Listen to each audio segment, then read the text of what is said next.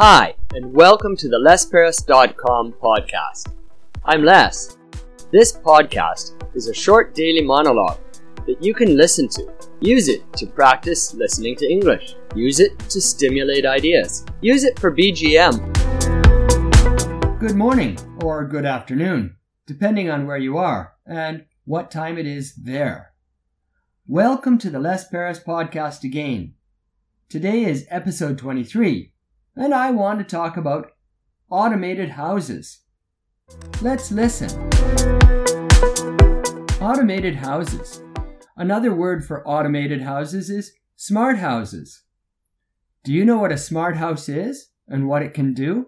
Or why you would want one? Well, smart houses are getting much more common these days. They're mostly common in America and the UK. I mean, Britain. And I hear that as many as one in four houses is a smart house. What can they do? Well, these automated houses let you control parts of your house, like the lighting, or the heating, or the security system. They let you control it remotely, or they can let you control it inside the house using your voice. So this sounds a little bit like the sci fi movie The Avengers, where the main character Stark, I forget his first name, he could control things by talking to his computer. That's what your smart house could do. You could also turn down the heat by your smartphone or a computer when you're away from your home.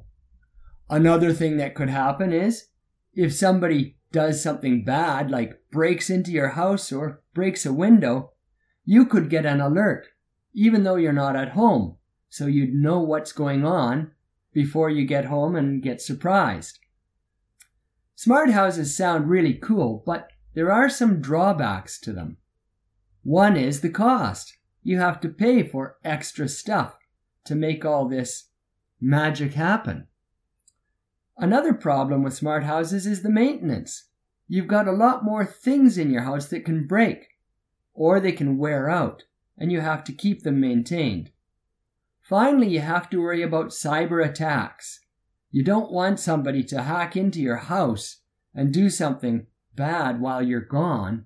So there are some problems with smart houses, but on the, at the same time, it sounds pretty cool. I think it would be fun to have a smart house.